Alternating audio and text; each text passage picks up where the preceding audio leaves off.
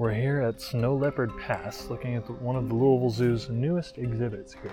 We had the privilege of talking with uh, one of the keepers in charge of the Snow Leopard Pass here, and we learned quite a few interesting things.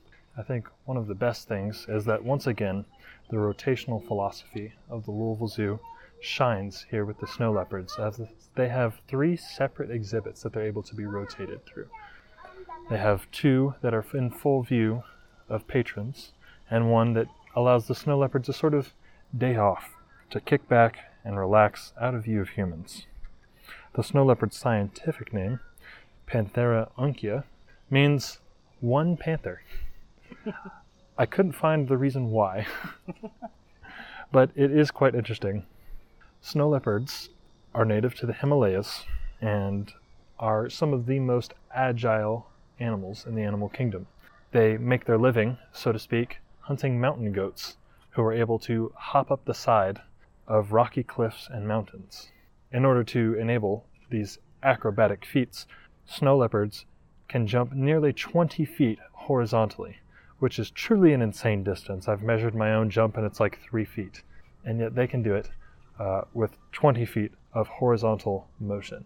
That's why when you see a snow leopard exhibit, it's almost always going to have a fence because an open air exhibit for a snow leopard is just not practical. You'd have to be 20 feet away from them. It'd make it very difficult to see. This exhibit design not only gives us the opportunity to see them sunbathing overhead and relaxing in full view, but also allows us to see them walking right alongside the fence line, which gets us a lot closer than the 20 feet that an open air exhibit would necessitate. Obviously, one of the attractions of this exhibit are the pathways that the snow leopards can take to go overhead, and I think this is my favorite part of this new exhibit. It really immerses you, just like Colobus Crossing does, in the feeling of being surrounded by animals in ways that before now I've only truly felt at an aquarium. the snow leopard is, of course, one of John's top five favorite animals, and I'm grateful to have at least one of them here included at the Louisville Zoo.